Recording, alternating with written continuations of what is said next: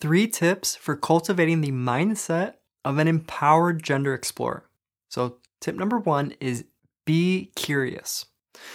Curiosity is a fundamental openness and willingness to experience life on life's terms. And it's also an eagerness to continually learn, grow, and explore. And most importantly, curiosity is like a state of innocence and wonder. It's like a, wow, I wonder how this thing or this situation is going to turn out. I wonder what's going to happen if I put on this new outfit? Or what happens if I speak my truth? Or if I stand up for myself? And so, even though I might have my apprehensions, and I'm well aware that, oh, sure, things might go wrong, still, if I'm curious, I want to know what happens when I start authentically sharing myself with this world. So, really, curiosity is the thing that happens when your desire to show up truthfully, fully, outweighs your fear. And when your eagerness and willingness to be yourself, it overpowers your anxiety.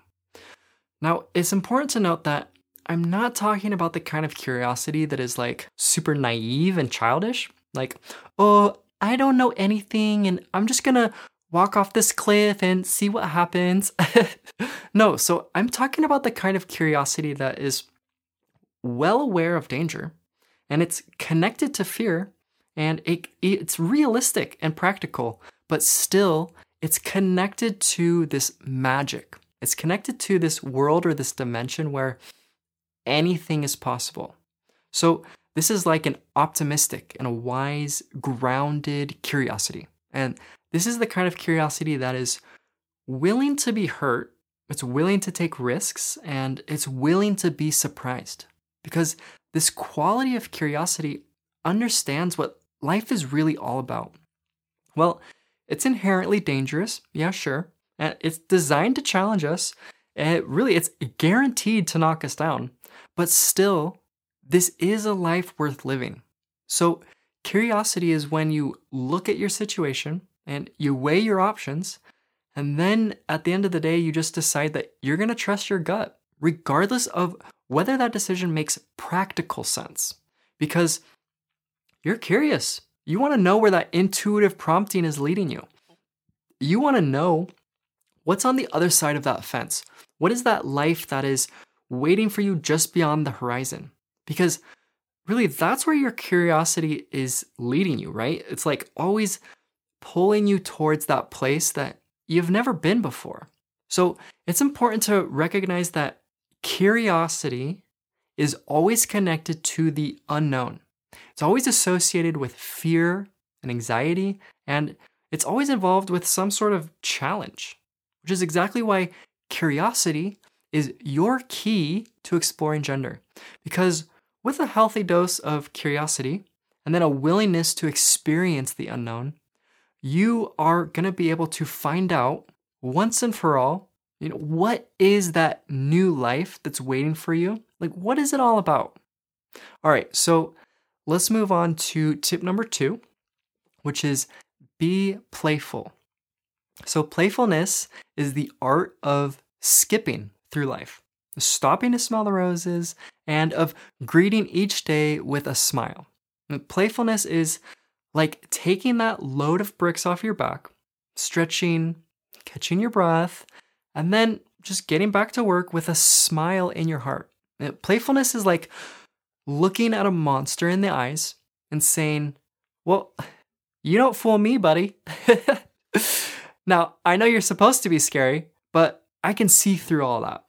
Whether, so that monster for it can be a situation, you know, depending on who you are it, or where you're at in your life. It could be an emotion, it could be a person, uh, it can even be ourselves. It can be different parts of ourselves, right? So, playfulness is the ability to see beyond appearances and the capacity to just, you know, giggle at our misfortunes. So, playfulness looks at that thundercloud, which is looming over our heads, and acknowledges its presence. And then it says, Sorry, but I'm not gonna pack up and go home just because it's raining. Instead, I'm gonna embrace this situation. I'm gonna take a deep breath, I'm gonna hold my head up high, and I'm gonna smile Because in this moment, I choose joy. I choose possibility. I choose opportunity. Now, of course, there is a shadow to being playful, right? So there is this space where we just can't take anything seriously. We aren't grounded and we don't have true compassion for others because we're too busy dismissing the heartache of ourselves and the heartache of the world. So it's important to keep in mind that the kind of playfulness I'm talking about is more like this internal smile. It's a lighthearted approach to life that chooses joy more often than not. So this is like loosening the grip and allowing ourselves to just have some fun every once in a while, even and especially when we're being challenged. So, this is like learning how to laugh at ourselves and our ridiculous predicament.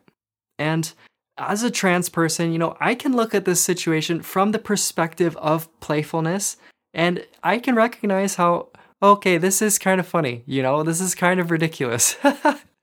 so, my suggestion with this tip is to just lighten up, you know, step outside of that fishbowl every now and again and see if you can reconnect to like it feels like a little kid inside of you. You know, it's that part of yourself that just lives for fun, wakes up every day ready to play. And so, the reason that being playful is so important for the gender explorer is because of how incredibly heavy this experience can be, right? Like, it's scary, it's intimidating, it's overwhelming, it's heavy. And if we aren't careful, it can suck all the joy out of our life.